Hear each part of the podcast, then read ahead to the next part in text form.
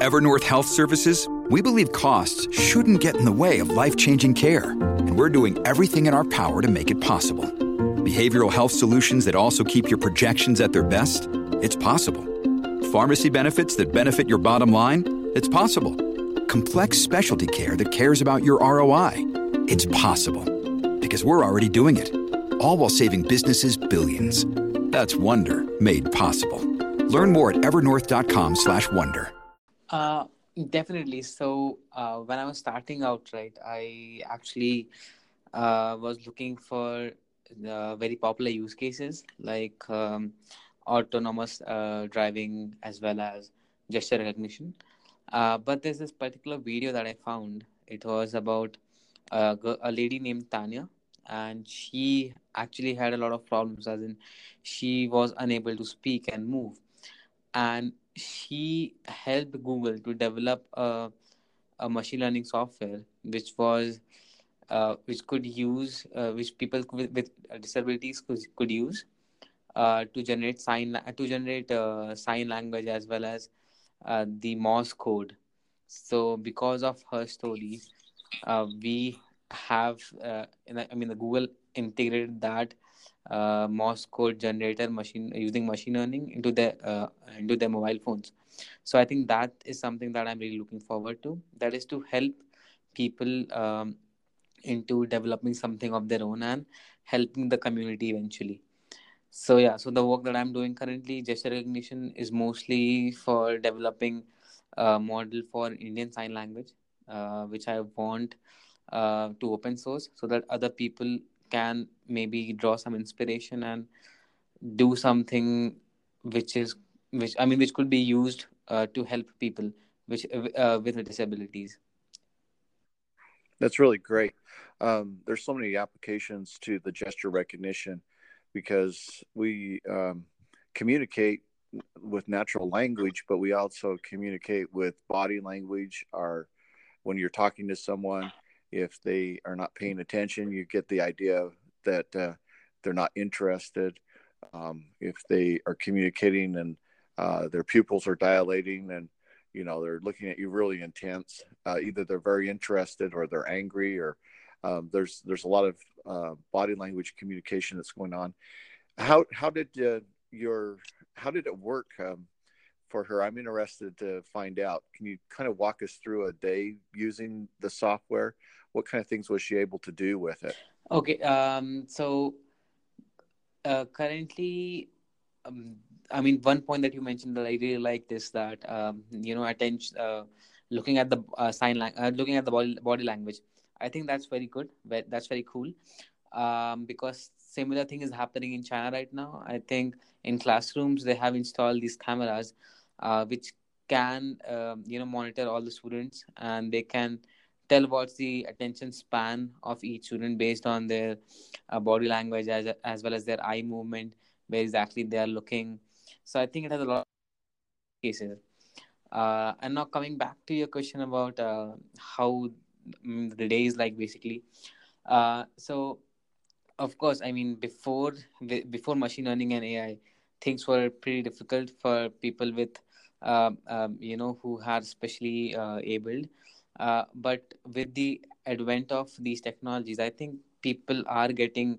Um, uh, I mean, you know, people uh, like Tanya uh, now have some sort of help in which um, you know uh, they can use Morse code as well as sign language to to communicate. So for when I was starting out, when learning about sign language, I first had to study for about two or three months about Indian Sign Language okay? And then once i have had some idea i was able to uh, develop some prototype uh, so basically this, what this prototype does is that based on the uh, uh the sign that the person is uh, communicating i can record that and via webcam i can directly get those images of the person uh, signing. And then i can convert that into a sentence or a word or a gesture and then uh, i'm let's say even if i don't know sign if a person does not know sign he will be able to understand uh, what exactly the person is trying to convey uh, and the problem with indian sign language is that we have different sign languages for different regions so within uh, let's say in India, there are let's say 20 25 different sign languages uh, for different regions. And in America, in, in the US, we have only one American Sign Language system. So I think this is that is pretty, uh, you know, a very universal uh, in American Sign Language. So what I'm looking for is to maybe have a proposal in which I would encourage every uh, school uh, for, for sign language in India to follow a specific pattern uh, so that all the signs within India could be universal. So that is something that I'm looking forward to. Um, you know, you mentioned that you also did autonomous cars, and uh, I see the correlation here between the sign language because when a car is driving, it's having a conversation um, it's looking at objects and it's to the right is saying, okay, I'm coming to an intersection. I see the uh, the intersection light and it's uh, red. Red means to stop. Oh, I see a pedestrian to the left. The pedestrian's walking from left to right. Uh, do not proceed until the pedestrian's across uh, the intersection. Oh, I see a bicyclist to my right.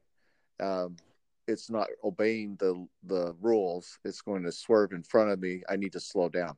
So I, I could see some universal um, applications here where you you're creating conversations because you definitely want to have a conversation with an autonomous driving car um, that is creating a script so that if there were an accident or if it did made an improper decision, uh, you could review the the script.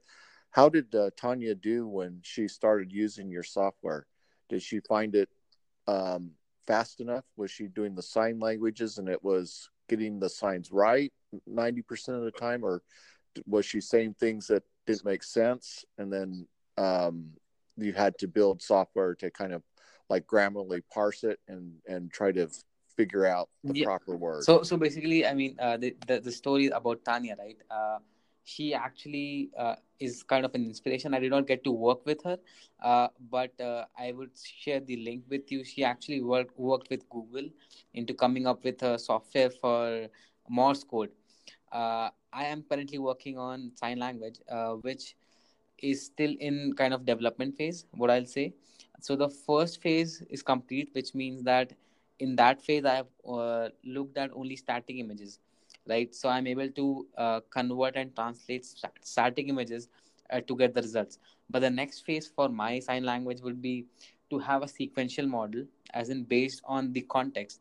Let's say if i have to say a sentence right a sentence will become uh, comprised of number of words and each word will have a, a different gesture right? So based on the context i want to develop a model which i uh, I, am currently working on that.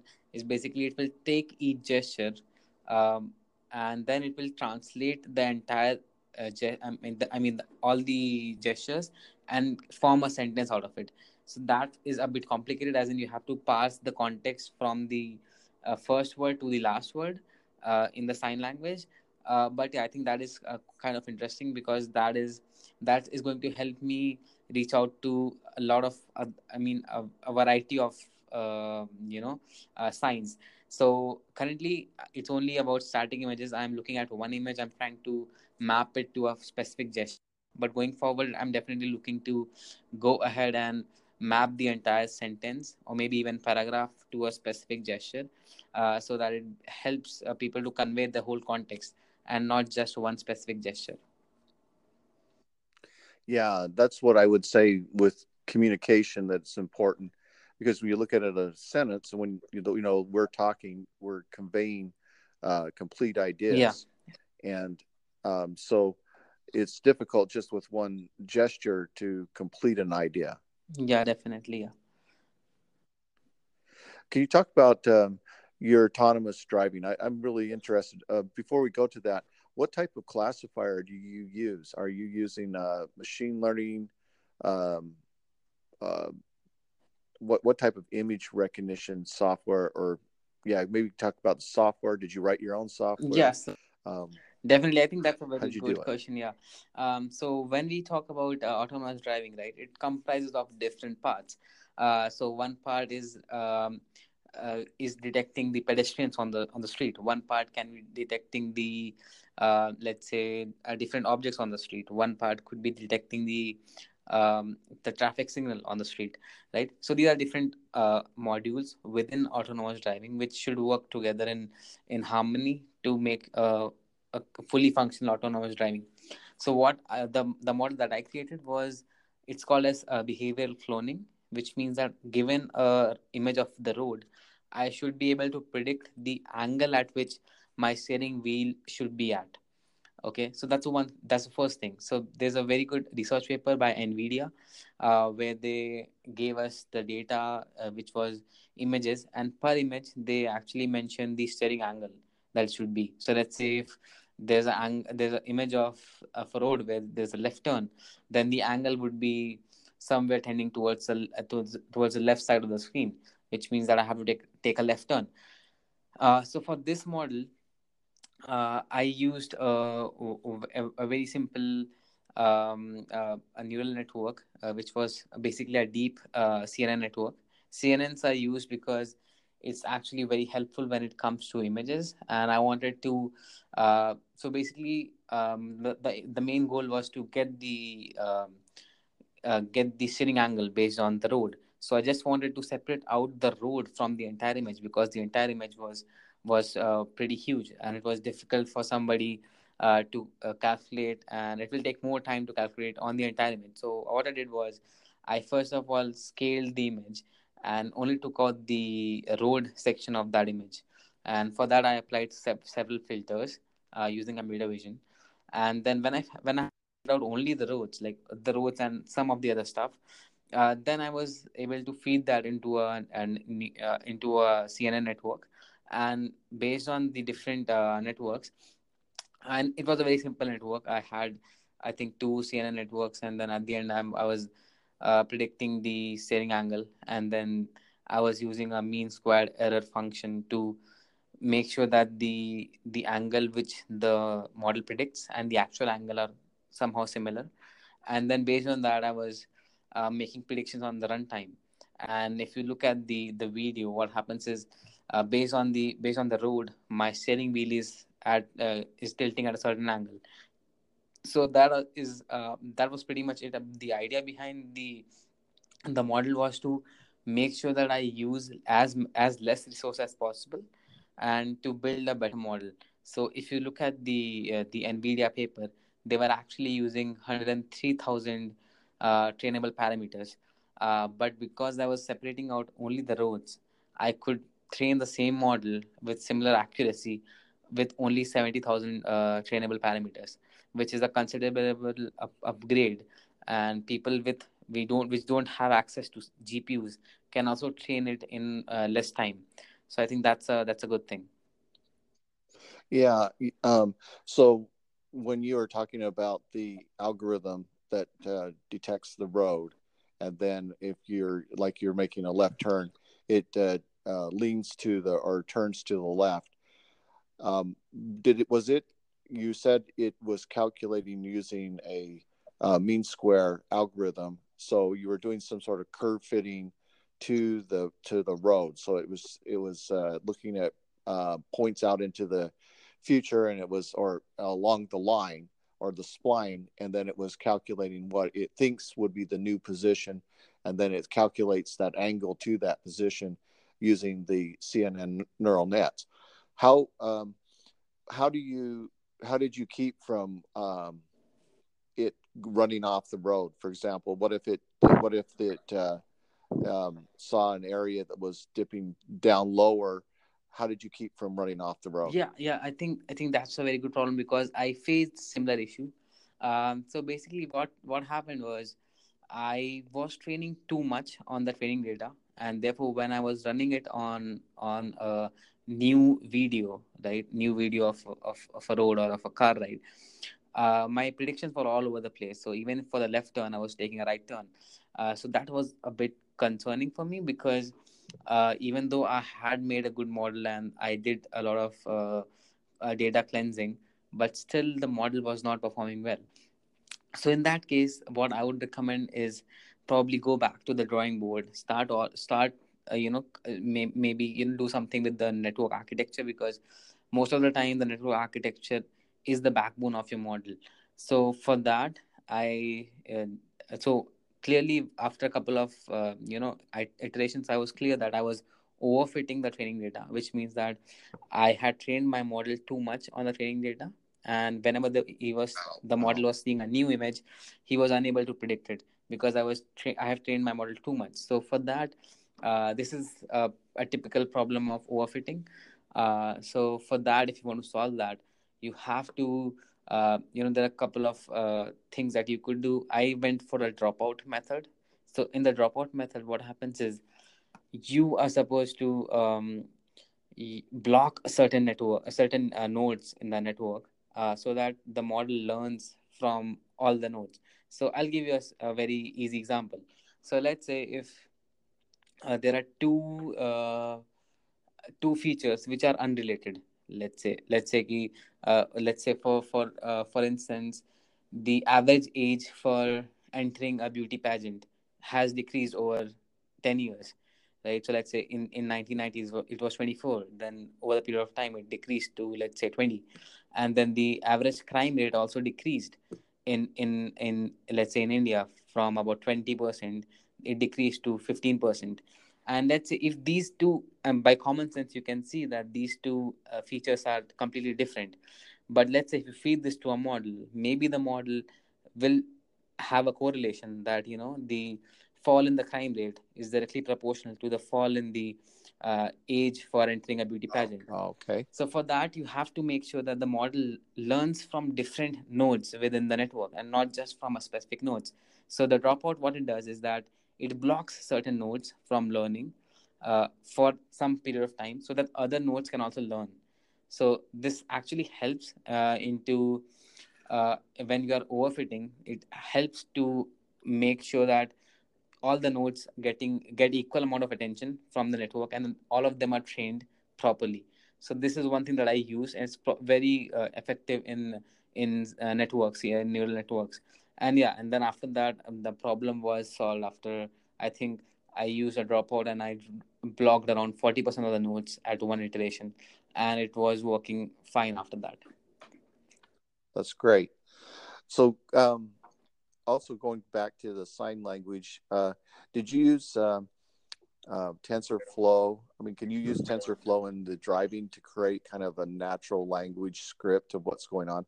So you, you're now following the road through using splines and uh, angles and CNN networks, but you also have to recognize what's going on. You need to know the interactions of objects around you because not everything is going to be static. There's a tree, yeah. uh, static. There's a rock, that's static.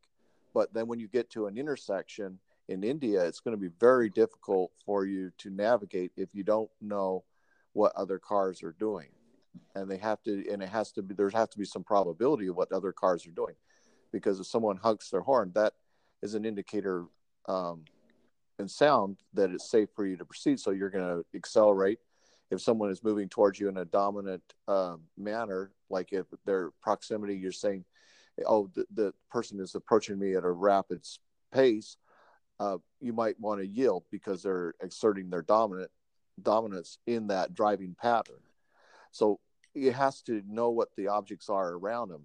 Uh, can you speak to that a little bit on how you would handle those situations? Yeah, definitely. I think I think that's a great uh, great point. So basically, as I mentioned, that you know, uh, for autonomous driving, you have to take care of a lot of things. So the particular uh, point that you mentioned about the the driveway or the path. So this this actually comes under the uh, path planning uh, algorithm, in which the the car has to predict a different number of uh, of paths that you know it, it might take because let's say if there are two cars and I am driving an autonomous car and my path the prediction of the path is you know I'll I'll swerve between those two cars but what if the the car on the right comes to the center and then I'll have to at runtime uh, make sure that, that I predict that the car on the right has moved to the left and now I have to take a right turn again and then swerve from the right of the center car.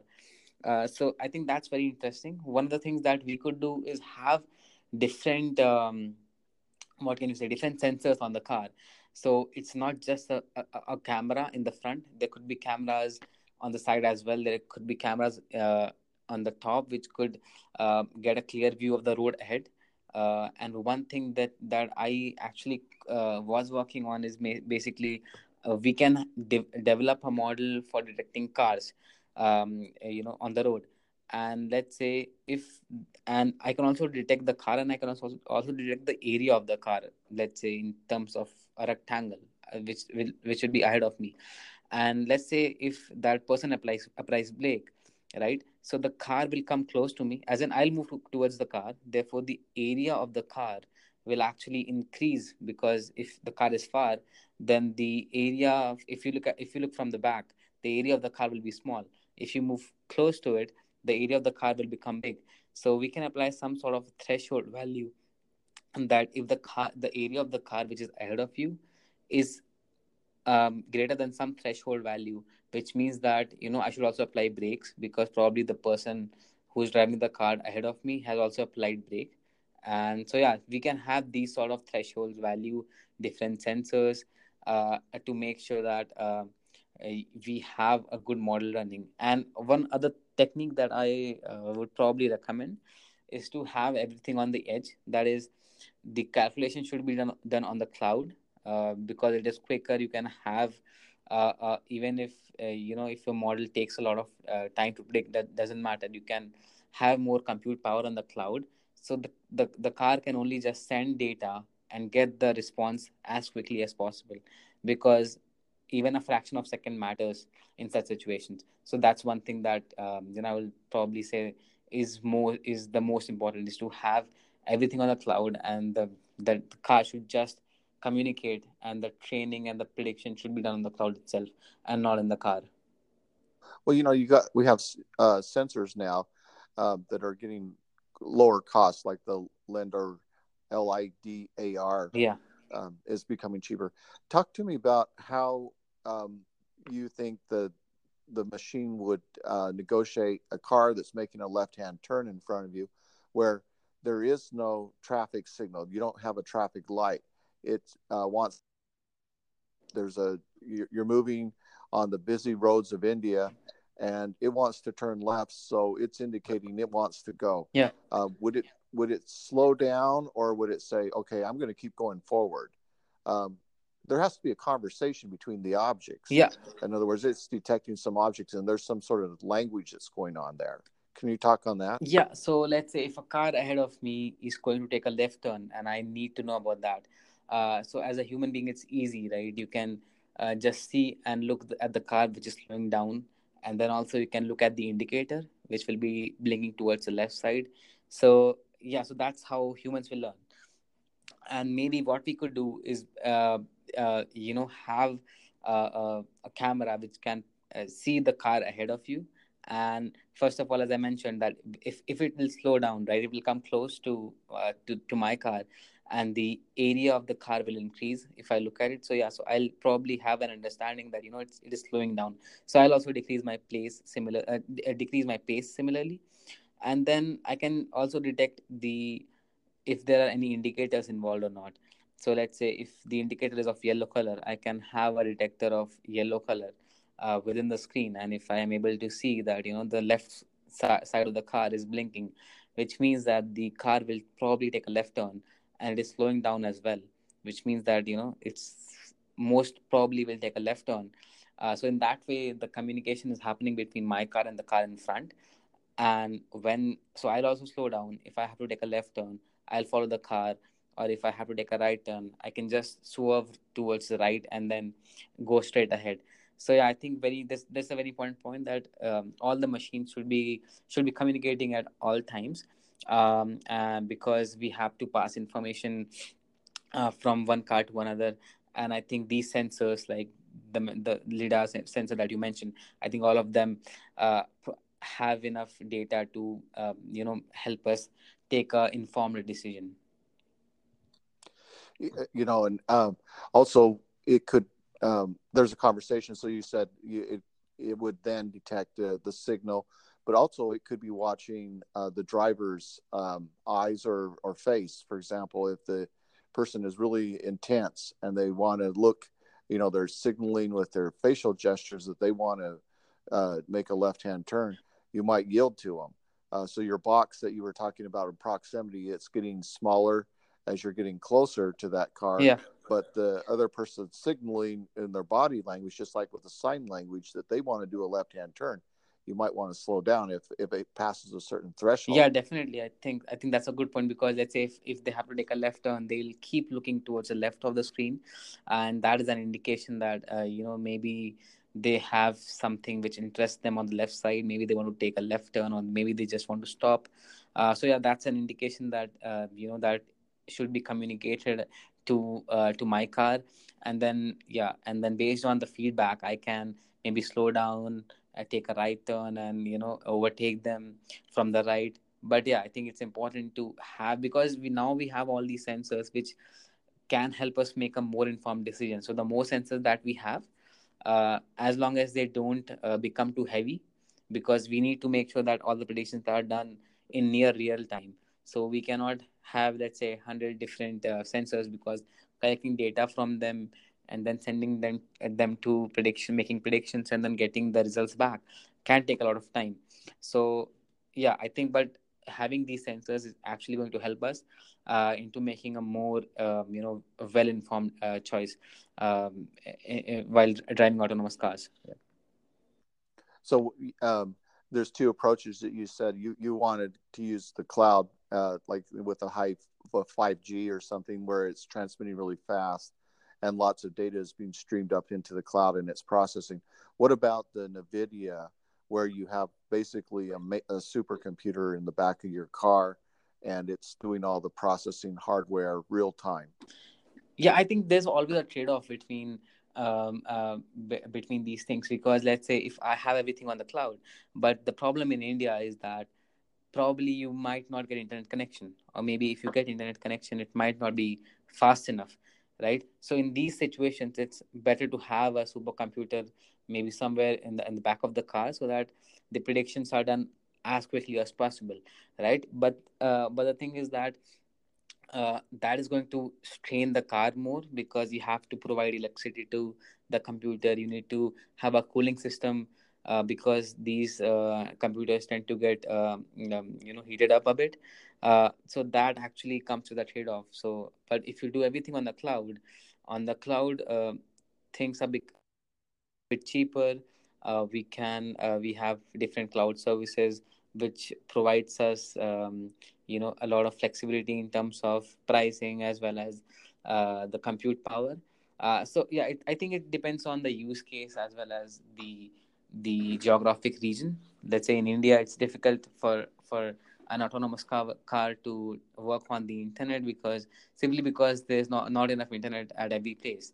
Uh, but let's say if you have good internet connection and you want something which is a bit cheaper then you can go for uh, uh, having uh, things on the cloud and that that in that way you can communicate easily to the cloud. Yeah yeah i think in the future your mobile device will have enough computational power to do your driving um, yeah. because it'll have the machine learning chips in it. It'll have the deep ai chips. It'll have uh, you know have the uh, multiple cameras and you just put it your mobile device into your car and it'll do the computations for you.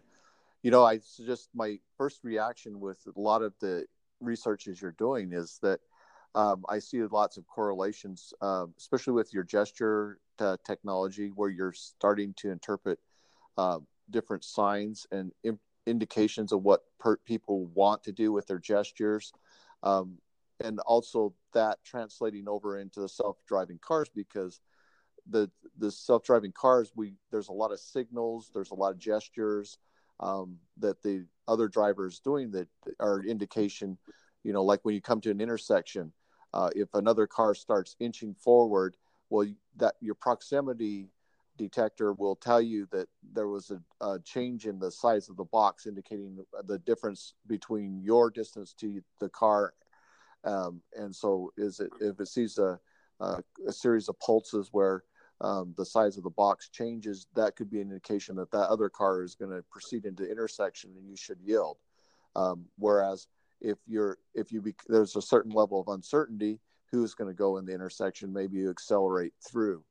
Um, so there's this work with gestures and communication uh, not only just you know algorithms for detecting where the road is is going to be so important for autonomous cars yeah definitely i think the point that you mentioned about uh, having high qt uh, definitely i uh, that uh, people are working on i i see a lot of research that is being going on how to optimize these models how to make sure that these models you know very high high level heavy models can learn on uh, and work on uh, uh, low resources. I think that's a very good, uh, great point.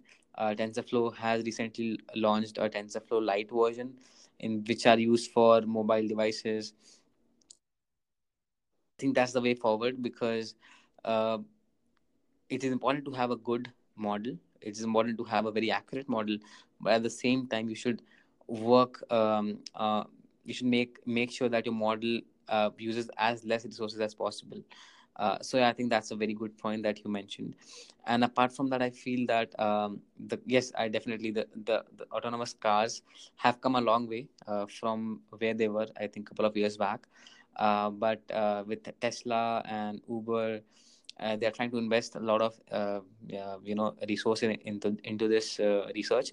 And I think maybe let's say five or six years down the line, we'll have a much more um, um, you know refined process of how to build a, a, autonomous car and yeah and it's important to um, you know make sure that we have all the sensors which are up to the mark which can take readings in real time have you know all the proximity sensors and all the cameras up to date.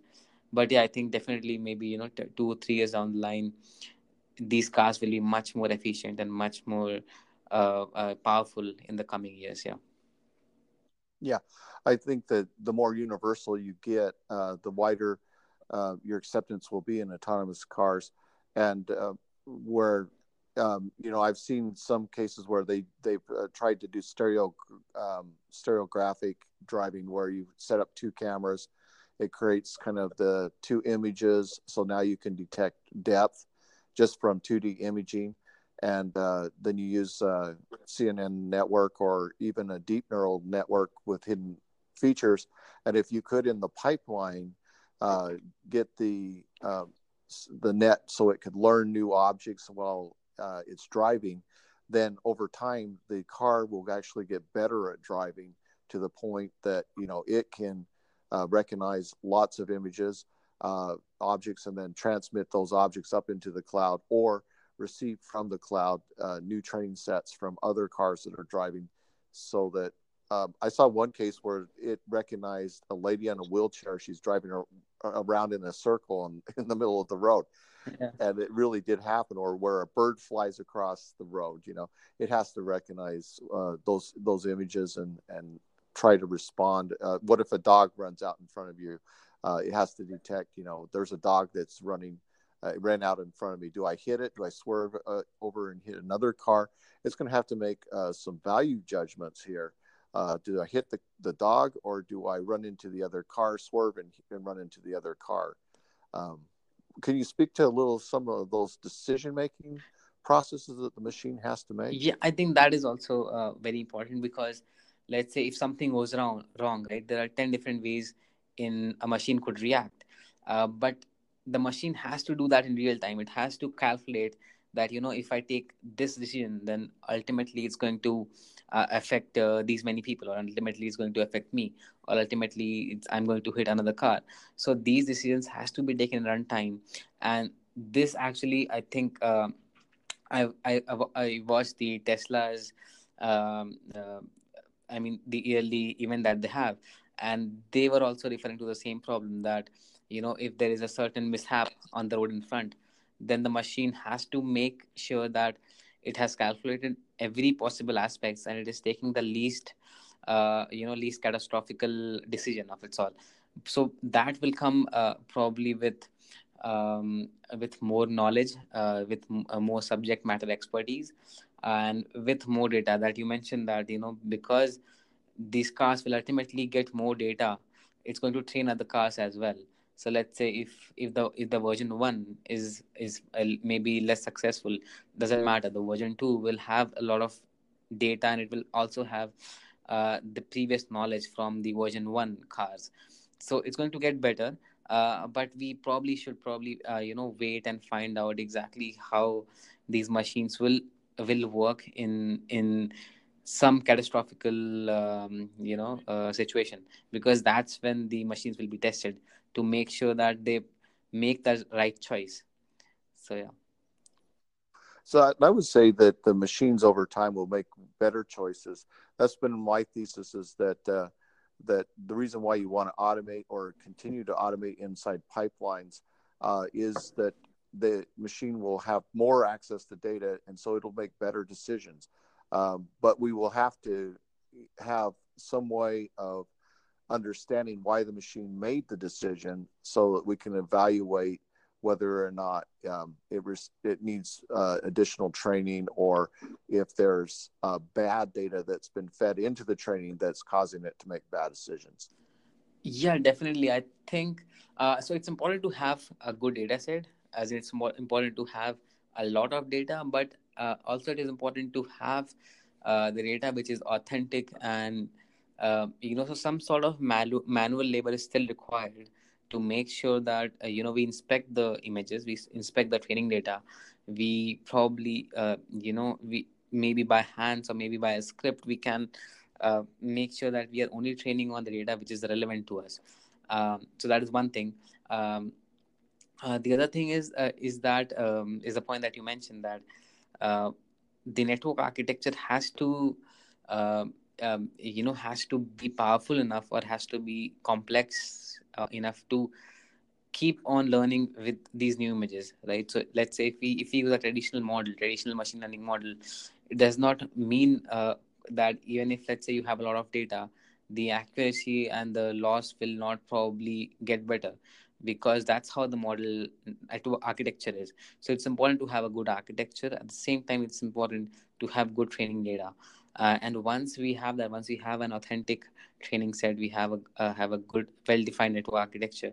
I think i think uh, with time and with experience with expertise uh, these models will eventually get better better. These cars will eventually um, uh, be the uh, future. And I, I think companies like Tesla's and Uber are doing really good into investing in these technologies, which I think you know will be the future of of mankind.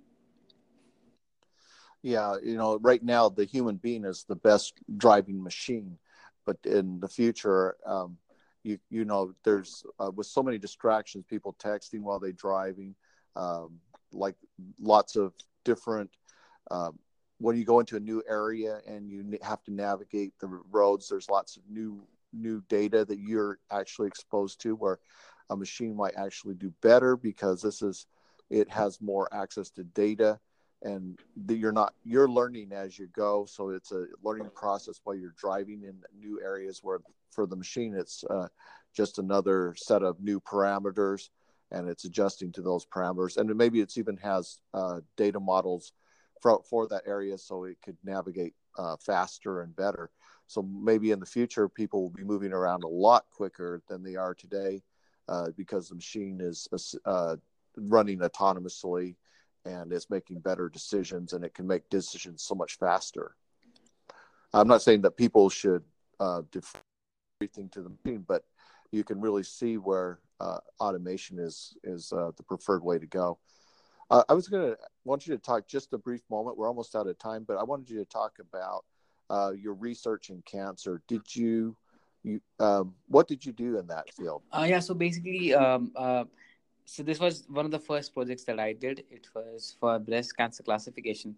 Um, so I think it's it's one of the um, you know when we are starting out, I'll recommend if somebody who is listening to this podcast and is you know just starting out with machine learning, I'll recommend this data set because this data set helps you solve a lot of uh, problems first of all it helps you in a social cause of course but at the same time i think it teaches you a lot so uh, let me just tell you briefly about the data set. So the data set contains uh, uh, text data um, uh, you know column based data for around 600 patients. And these pa- out of these 600 patients uh, 50 patients had cancer. And the data set included uh, features like the area of the cell which is in question and this curvature of the cell the radius of the cell.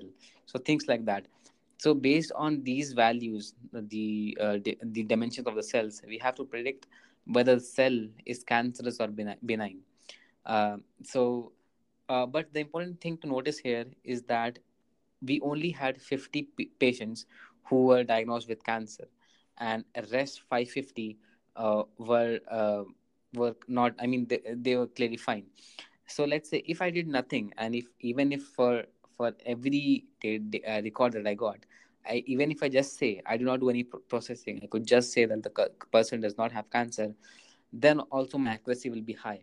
Because out of five out of 600 times 550 times i'll be correct because the data set is like that.